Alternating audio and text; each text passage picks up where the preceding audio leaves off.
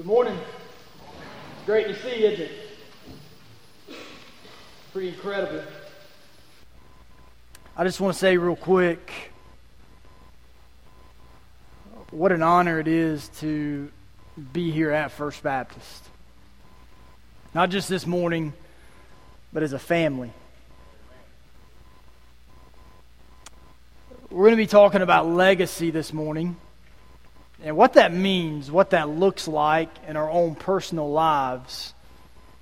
But as I look back through my life and look at how God has shaped and molded not just me, but the things around me, and the people that He's put in my life and placed in my life at certain points, it's no accident that, that we're here right now. It's not an accident. God knew exactly what he was doing and when he was going to do it. You can relate to that in your own personal lives, and I hope that you enjoy having us here. I know my family surely enjoys being here and, and our boys. And I, have told you guys the story about us looking for a church during that transition time. And oh, it was just, it was rough. Our boys just did not we, we, we found a church that we thought, man, this is where we need to be. It was an incredible church. Loved the pastor, loved the people, knew a lot of people that went there, and our boys just did not adjust.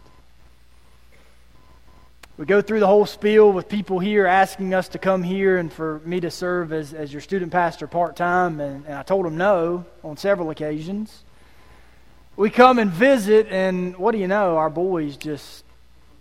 I, you get me. I mean, I, I just didn't make any sense, but it's how God works. You look at the, the guys that were sitting back here, and there were multiple that didn't want to sit up here. They, they like sitting where you're at. But I told them, I said, guys, you have the easy part. You can just move your lips and they'll never know if you're singing or not. That's what I do. I'm just going to be honest with you. That's what I do half the time, especially if there's somebody beside me that's not singing as loud, then I have to just dial it down a little bit so I don't sing over them. Uh, you can tell Graham he has his mom's vocals, not mine. uh, he loves to sing. I'm not going to teach him how to sing, all right? But I told him, I said, You have the easy part. I have the hard part because I get to stand up and, and proclaim God's word to you. And, and I enjoy that. So, sitting in the youth room before the service, I told him, I said, I'm more nervous for you. And I said, probably more for Kate and Paul than I was for anybody else because I had no idea how that was going to go. But they did a great job. They did. They did a great job. I mean, anytime you turn Paul and Kate loose to do something, hmm. but hey, they did a fantastic job, and Mally as well, and God's girls. I mean, across the board, just sets the tone, sets the mood for how worship's supposed to be. This is worship. What we're fixing to do is just as important as what we've already done. And that's to study and learn from God's Word. Now, listen, I'm not going to tell you anything deep theologically or philosophically. I'm not. I just want to talk to you this morning about what it means to leave a lasting legacy. A lasting legacy. So I want you to hang on to that thought for a moment. When you hear that word, when you think about a legacy, what do you think about? What do you think about when you hear the word legacy? And I want you to turn to Mark chapter 12. And this morning, uh, as we kind of celebrate uh, a Youth Sunday, we have our students up here leading the worship service. I've told you this before, I'm going to say it again. I think we have done a fantastic job of telling students in a bad way what they can't do. Whether we've meant to or not, we've done a great job of telling them what they can't do. We've done a horrible job of telling them what they can do. what you just allowed our students to do and experience was hey, I can do this. I can be an integral part of a Sunday morning worship service at my church. I hear all the time this generation's the future, right? Right? They're, they're the, the next leaders of the church. What are we doing as a church to make sure we equip them to be those leaders? Because if we do nothing, you know what the end result's going to be. Can't tell you how many statistics and how many studies have been done about high school students and college students when they graduate and they move on. Guess what? There's one thing they don't hold on to that's their faith in their church. What are we make sure that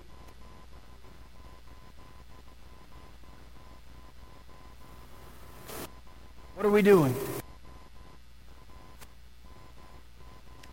I hope that we're leaving a lasting legacy. Mark chapter 12, just a couple of verses I want to read to you this morning. Chapter 12, verse 28. One of the teachers of the law came and heard them debating, noticing that Jesus had given them a good answer. And he asked him, Of all the commandments, which is the most important? Watch Jesus' response. The most important one?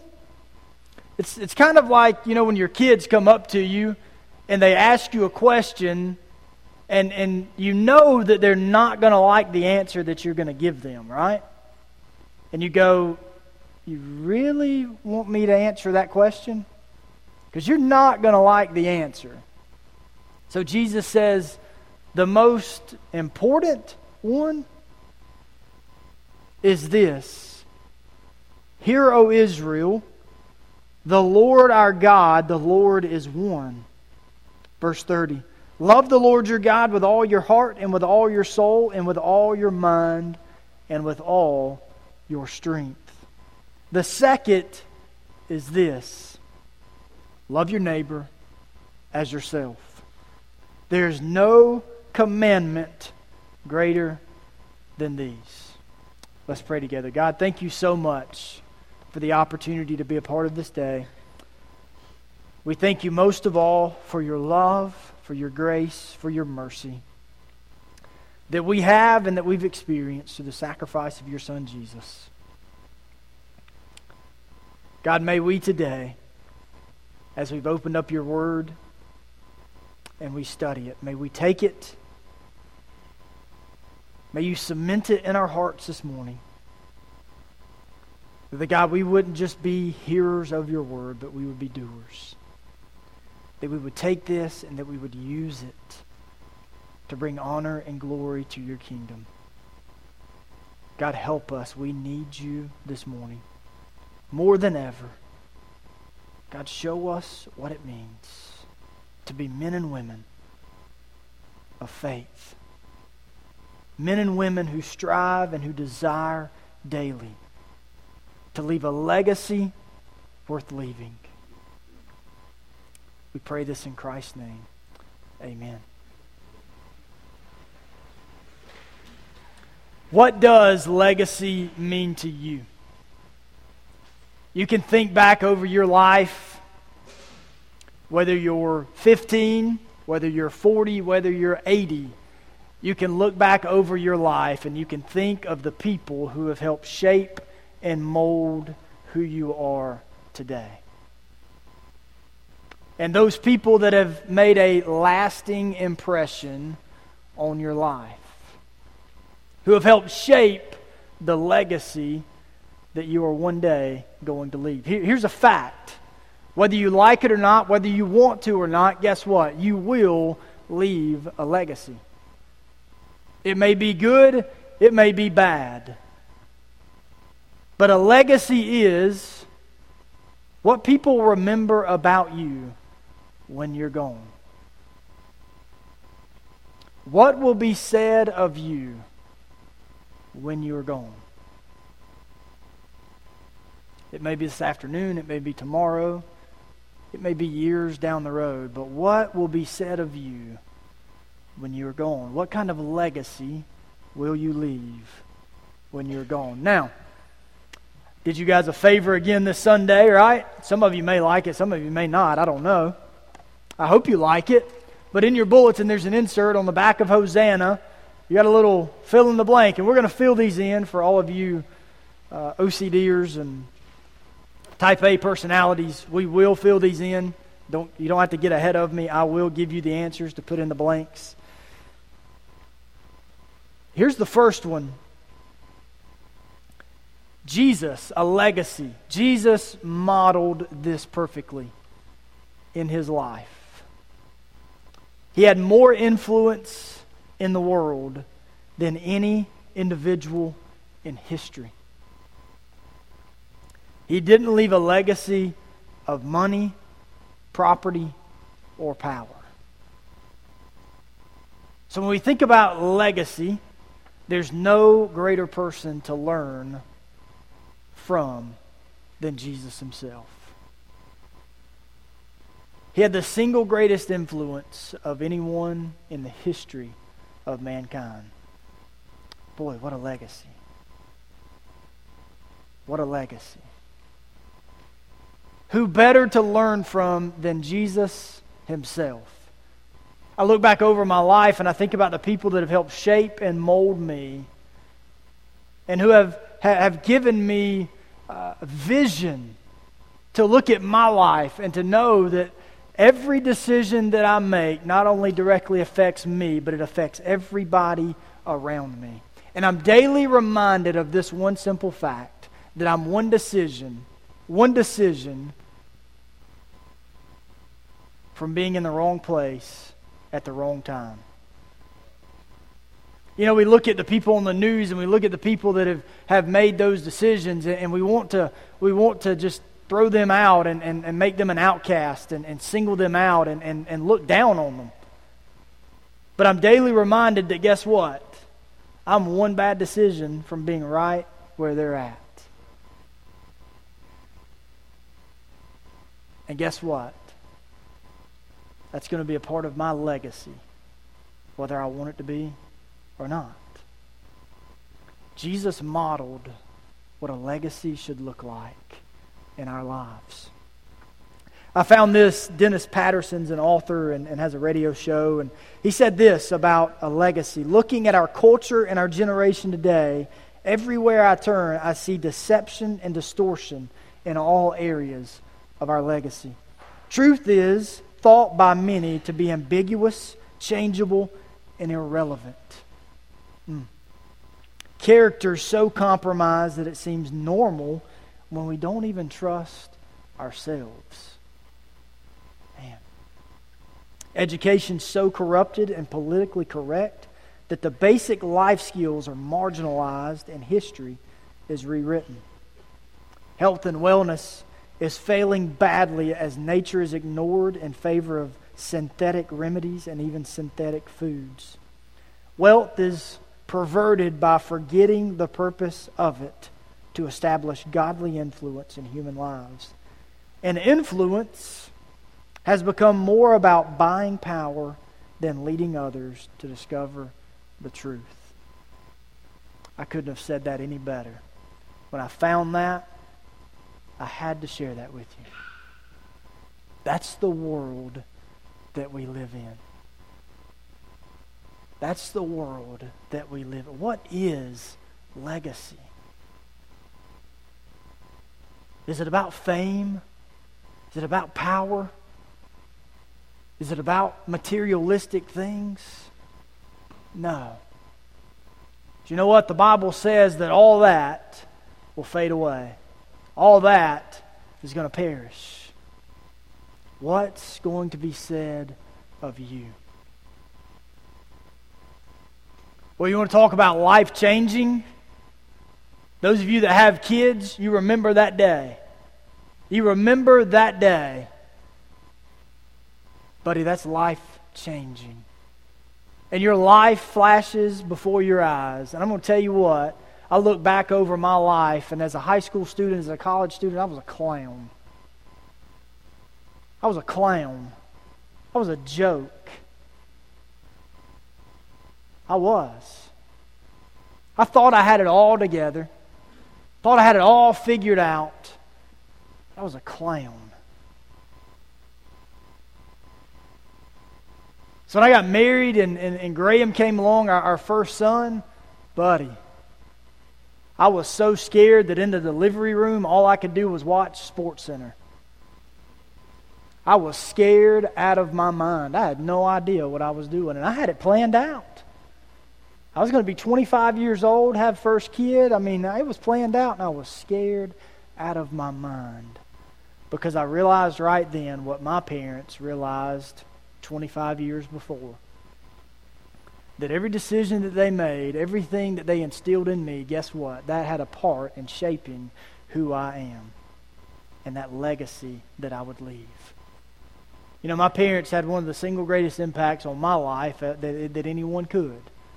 My dad taught me so many values and so many characteristics about what it means to be a man that, that there's not enough money in the world to pay them for the things that they've taught me. We're going to be talking about loving God and loving others. My mom and dad have taught me what it means to love God and love others. My mom's one of the nicest, sweetest ladies that you'll ever find in the entire world. She's never said a bad thing about one single person.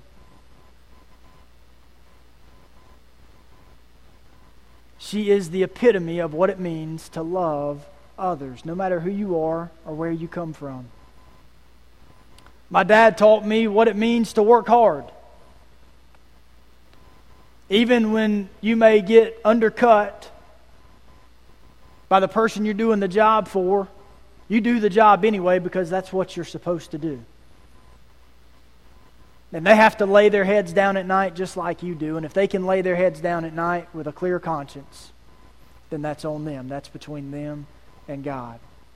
Now, my dad and I butt heads on that subject, and that's the reason why I bring that up. But that's the kind of guy my dad is. I look at Kenny and Lynn, and Kenny and Lynn have, had, had a, have had a tremendous impact and influence on my life. I listen to the messages that, that he preaches, and even last week or the week before, talking about clear, clearing your plate. I'll never forget the first time that I ate lunch with Kenny and Lynn. I was with Caleb, and we'd been working out and doing baseball stuff, and we came in for lunch, and Lynn had fixed lunch. And when Kenny eat lunch, eats lunch, he doesn't eat a sandwich and chips like normal people. All right? I mean, it's like ham or fried chicken and three vegetables kind of lunch. And then he goes back out in 90 degree weather and works. That's not my idea of, of lunch. Well, anyway, we're sitting there eating, and, and, and I didn't grow up with a, a, a three course meal like that. So we're eating, there was something on my plate that, that I, I don't even remember. It was like green peas or something. Teenage boy, I didn't eat green peas. And Kenny looks at me and he tells me, you going to eat that? And I said, No, sir. And he didn't make me eat it. He actually grabbed it and ate it for me so I could get up and go. I'll never forget that. But even, even beyond that, the way that Kenny has, has mentored me and, and been a, a huge part of my life as a pastor there's one thing that you'll know about that man right there is that he doesn't care what you think about him. Guess what? He's going to be Kenny Owen because that's who God's called him and created him to be. That's the single greatest legacy that you can live or leave in your life for your kids. Is that no matter where you're at, no matter what you've been through, your, your children know that you're real. That you're real and that you're not going to change who you are or what you're about just because of the people that you're around or the influence or impact that they have on your life. A legacy. It's a twofold approach to life. You love God you love others. Jesus was the perfect example of what it meant to love God and love others. The first point I wanted to bring out this morning was that we must love God completely. We must love God completely. What is the greatest commandment? What is the greatest commandment? If you flip back over to Exodus chapter 20, what's there? The Ten Commandments, right? And if you look and, and read the Ten Commandments and, and you try to break those down into who and what they apply to, the first four apply to our relationship with God. And then the last six apply to our relationship with man. Right? And so when the question is asked, what is the greatest commandment? Jesus says, well, it's twofold, really. There's, they, they both go hand in hand. You have to love God completely, and you have to love others as yourself. There's a good example of this in Mark chapter 10. Everybody knows the story. You may not. The story of the Good Samaritan. I mean, I'm sorry, the, the, the rich young ruler in Mark chapter 10. The rich young ruler, he comes up to Jesus and he falls down on his knees and he goes, Jesus, what must, what can I do to inherit eternal life? What can I do to inherit eternal life? And Jesus begins to go through the, the Ten Commandments, a couple of the Ten Commandments. Do not murder, you must not covet, and on and on and on. And the young man, kind of gratified, down on his knees, looks up at Jesus and goes, I've done those things. I've, I've done those things. And then Jesus goes, Well, here's what I want you to do. I want you to go back home and I want you to sell all of your possessions. And once you've sold all of your possessions, I want you to follow me. And it was as if Jesus had ripped his heart and his soul out, and he walked home confused. He walked home let down, depressed. You see, the reason why was because his, his idea of following Jesus was warped. You see, he had it here, but not here. And I'm afraid if we're not careful, we're raising a generation that's going to have it here, but they're going to miss it here. And if that's the case, we're in trouble. The church as a whole, I'm not talking about just Westminster. All right? I'm not talking about just First Baptist in this city. I'm talking about the church. We've missed the mark. But Jesus tells him, You must go and sell everything that you own and follow me. You see, his identity, everything that he knew, everything that he was about, was wrapped up in his fame, in his power, in his money. And Jesus says, That's, you've missed the mark. You have to love God completely and love others as yourself. The P there on your notes is we must be passionate about God. We must be passionate about God. I love to be around people that are passionate about what they're doing. You know, I said in high school, they, they do these goofy things your senior year where, you know, they snap your picture and, you know, as a senior in high school, you're not supposed to smile, right? Because that's just not the cool thing to do. But then they ask you for a quote, right, to put under your senior picture. I, I have no idea why I, I said this or wrote this down to be my quote, but I've hung on to it ever since. Why do something if you don't love it.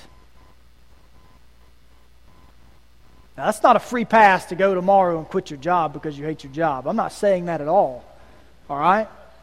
I'm just simply saying, why are you doing something if you don't love it? Now, I get there are responsibilities. There, there's, you know, you have to put food on the table. You have to take care of your family. I get that. But guess what? You can do something that you love and do that at the same time.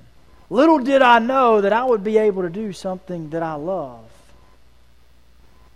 that I'm passionate about. I love being around people that are passionate about what they do.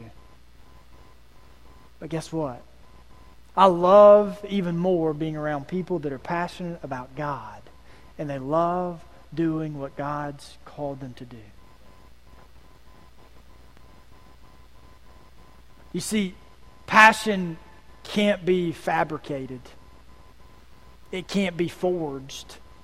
You can't fake passion. You either are or you're not passionate about something. So you either are or you're not passionate about God. So it comes this whole, idea of loving God completely. You're either passionate about it, and you're passionate in your relationship with Christ, or you're not. The second is we have to be dependent on God through prayer. We're going to be talking about prayer tonight. One thing I love about our students is they're not afraid to tackle the hard issues, the hard questions the hard topics.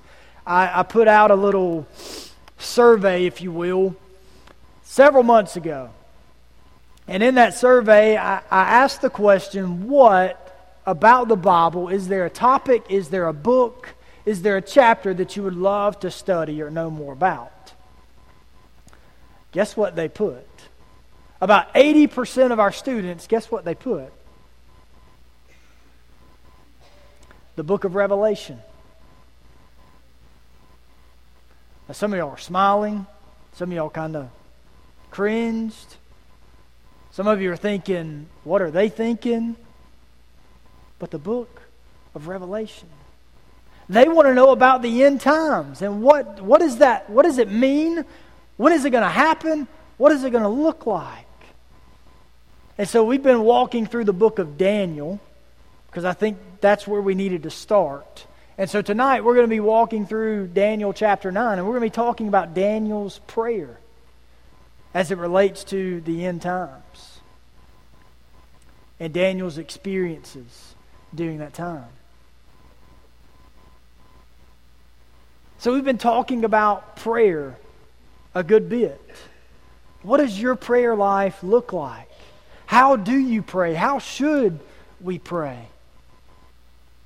Are you dependent upon God only in your time of need?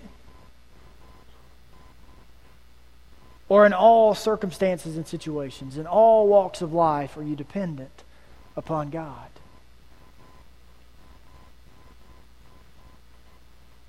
The third thing is submissive to his will. Submissive to God's will. I think in order to love God completely, all right, in order to love God completely, we have to have passion we have to be dependent upon God, and we have to be submissive. You see, Jesus, eh, eh, here's the question. If you don't like the answer, don't ask the question, basically, is the, what it boils down to with the rich young ruler. He asked the question, and Jesus gave him an upfront answer. A realistic answer. If you want to inherit eternal life, here's what you must do. That's what I love about Kenny and Lynn, that's what I love about other people in my life is they're transparent. This is what you get. This is who we are and this is what you get. Jesus was completely transparent with the rich young, young ruler, and he told him, You must sell everything that you have, everything that you have, and follow me. And it set him back because he wasn't expecting that answer. Now, I'm not saying that we're to go home today and we're, we're to put everything that we own on eBay or Craigslist and sell it all. All right? I'm not saying you have to sell your home. Okay? I'm not saying that you go into work at 8 a.m. in the morning and you hand in your slip of resignation. I'm not saying that at all. That's not at all what I'm saying. I am saying this then when it comes to loving God completely, You have to be passionate. And others have to see that passion in you. You have to be totally dependent on who God is and who He says He is and what He says He's going to do in and through you. And you have to be submissive to that. I told you coming here it was not a part of our plans. It was not in the cards, wasn't even a thought. But guess what? This was God's will. We firmly believe this was God's will. There was a, a, a quote in the Stand Firm several days ago. Seems like it was Richard Cook or uh, somebody Cook. Anyway, he said, if you can explain the work that God's doing in your church, then God's not in it. If you can explain the work that God's doing in your church, then God's not in it. I think that applies to our lives as well. If we can explain what God is doing in and through our lives, then guess what? There's a good chance God's not in it. I hope there are areas and avenues in our lives where we can step back and we can look and we can go, you know what? I really can't explain that. I, I really cannot put my finger on that one. It's just, it's God. Did it make sense? No. Did it look right? No. It was God. Here's the second thing that I wanted to share with you. We must love others. Now, this is tough. This is tough. And especially for the Pharisees and, and the men of the law back then, loving God, man, they had that down pat. They could do that all day long. But when it came to crossing gender and racial lines of loving others, Loving people who didn't look like them, who didn't talk like them, who didn't have the same educational background as them, who didn't have the same financial background as them, who didn't live in the same homes, who didn't ride the same donkeys. Mm-mm. Wasn't happening. They wanted to love their families and their closest friends in their circles, and that was it. But that wasn't what Jesus was talking about, and I don't think that's what God intended when He wrote the Ten Commandments. We must love others completely. It's tough. Tough. People cross us, people hurt us, and people deliberately try to hurt us sometimes. But you know what? God calls us to love them anyway.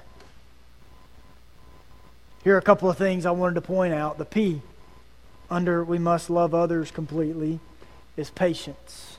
Whew. Whew. Patience.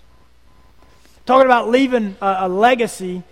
Many of you know my dad, and my dad owns a construction company. He lays brick and block, and and all of my life, that's all my dad has, has ever done. That's all I've ever known.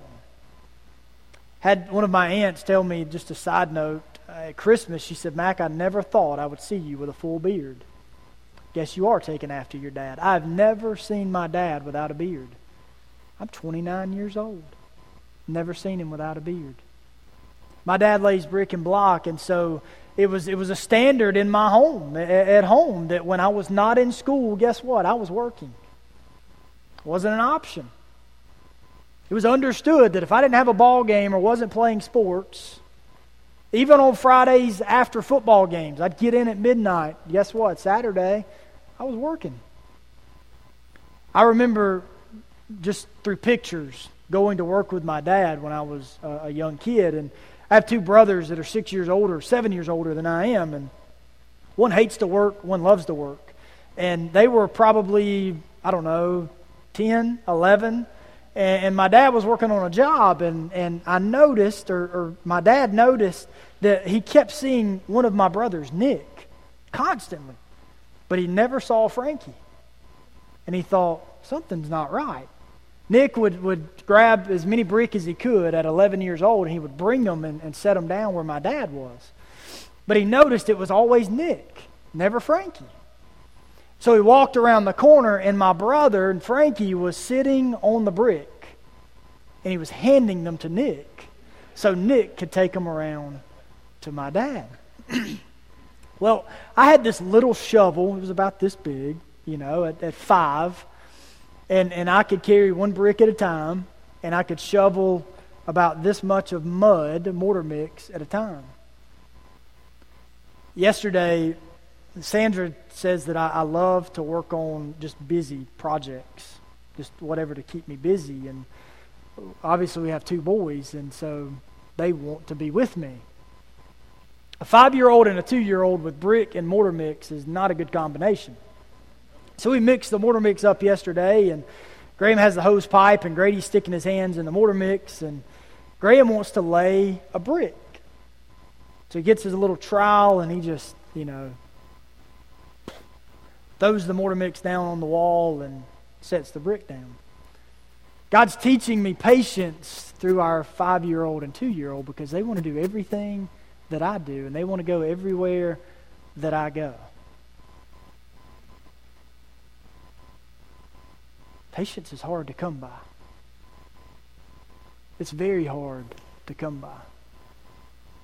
So even when people in our lives, they maybe trip us up, they may try to deliberately hurt us or laugh at us when we fall, guess what? God's called us to love them. God's called us to love them. Whether we want to or not, God's called us to love them. I don't understand it completely. I don't claim to. I don't claim to know it all, but guess what? God does, and God's called us to love them. The second one, sacrifice. Philippians 2, chapter 4, or, chapter 2, verse 4 says, Not looking to your own interest, but, but each of you to the interest of others. Basically, Paul's saying there that we're not to look after our own interests, but we're to look after the interest of others. That we're to put ourselves in the line of fire, if that's what it calls for, for the well being of others. That's another one. It's hard to swallow, it's hard to wrap our minds around. It's not about me. It's not about me. It's about putting others before yourself. We can share stories all day long about people that we know that have sacrificed their own lives, sacrificed their own well beings for my well being, for your well being.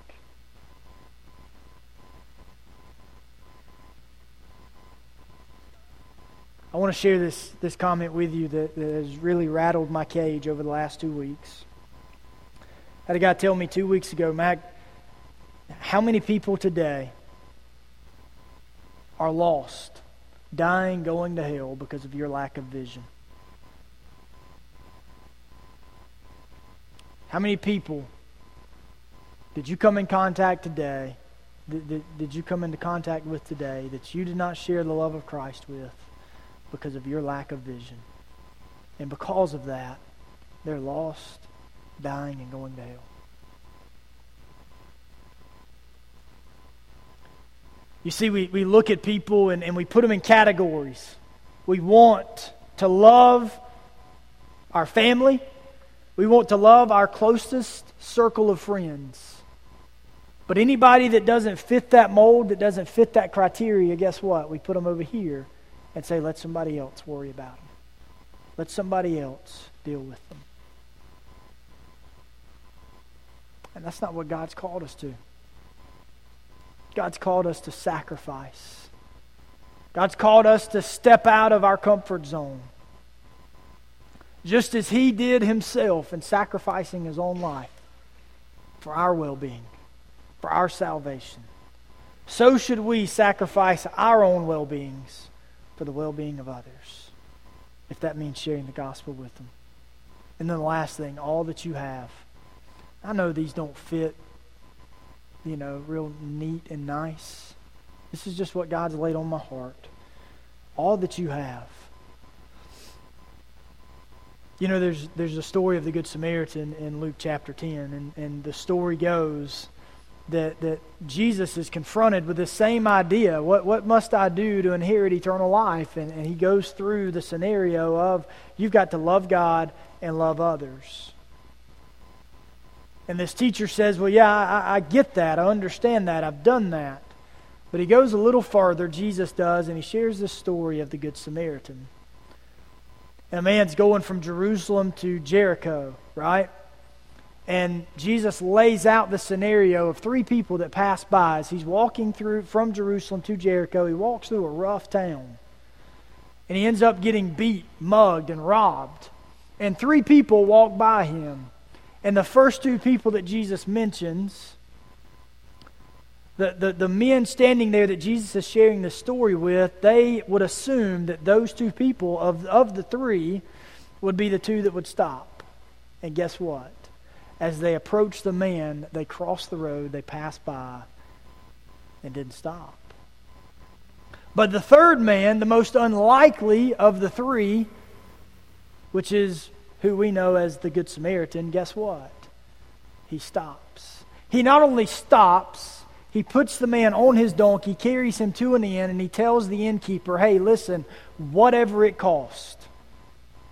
He didn't give him a budget, he didn't give him line items. He said, whatever it costs, tomorrow I will come back and I will pay you, and I will, I will make the bill right with you. You see, that good, that, that good Samaritan didn't ask for what happened to him, it just happened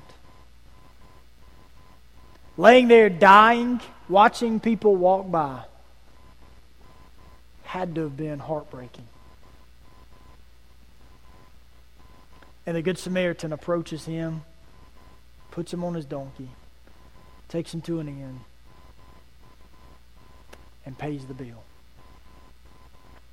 How many people do we walk by, do we see every single day that we know are dying spiritually? They're destined for hell without Jesus.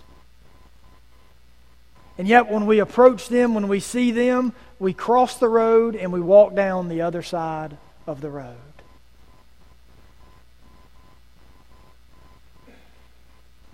That's not patience. That's not sacrifice. And that's not giving God all that we are and all that we have. The last two fill in the blanks that you've got at the bottom are what we are determines what we do. What we are determines what we do. And then lastly, the way we love others will show how we love God. Boy, what isn't it tragic? Is it not tragic? that in our, our everyday, week to week life, maybe we're in conversation with somebody and they go, I can't believe so and so attends church on Sunday. I can't believe so and so attends or goes to that church and claims to be a Christian. Because, buddy, they sure don't act like it. They sure don't exemplify it.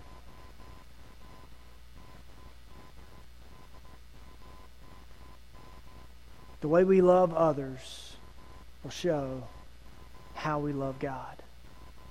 So, our students today, Youth Sunday, the service being led by our students today, here's what I'd love to say to them. I don't want to muddy the water. I don't want to make things worse than they already are. I think so often we do a good job of, of that, a better job than we should. When we just simply need to make things more simplistic by saying this. If you want to leave a lasting legacy, you want to make a difference in this world, here's what you do you love God, you love others completely. That's it. That's it.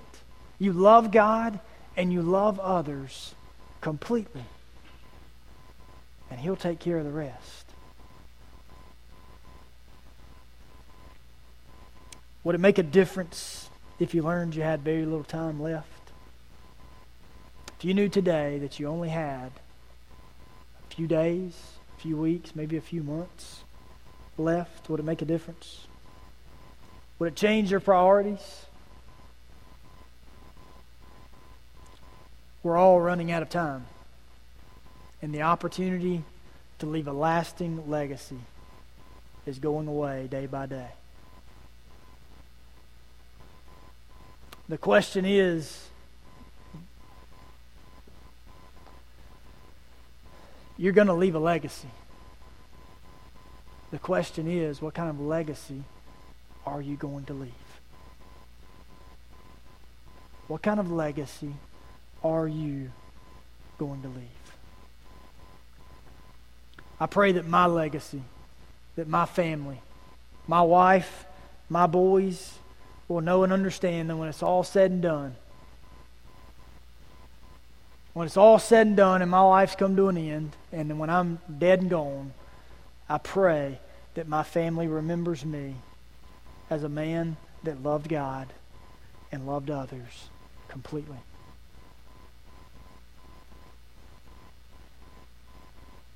Let that be said of all of us. Mally's going to come up. We're going to have an invitation real quick. I want you to think about that. What kind of legacy are you leaving today? I'm going to ask Kenny, our pastor, to come up. He's going to stand up front. Maybe you have something on your heart and mind. Maybe you want to talk to him about what it means to know Christ as your Lord and Savior. I know it's raining outside. I know you're hungry. I hear stomachs growling. Your stomach's eating your backbone. I get it. I know. All right? Don't rob us of the blessing of sharing Christ with you. Don't rob yourself of missing out on a life changing decision that will set your path on fire. Let's pray together. God, thank you so much for the opportunity to be a part of this day. Thank you for your love. Thank you for your grace. Most of all, God, thank you for your son Jesus, who you have sent to die on the cross for our sins. God, I, I truly believe that a legacy without Jesus is a legacy that means absolutely nothing. For without you, God, we are nothing. God, I pray for hearts, lives, situations, circumstances right now. That God, you would break down walls, you would break down barriers, you would break down fears and worries and doubts. And that God, if there, there's a heart, there's a life that is out of line, that is out of shape, and that is in need of repair, fixing, and renewed. God, may you have your way this morning. I pray that their emotions would so overwhelm them, God, that they can't do anything else but get it right this morning. Thank you for our students. Thank you for the legacy that this church has left and is leaving. May our students always remember where they come from. But God, more importantly, may they always remember whose they are. We love you this morning. We thank you in Christ's name. Amen.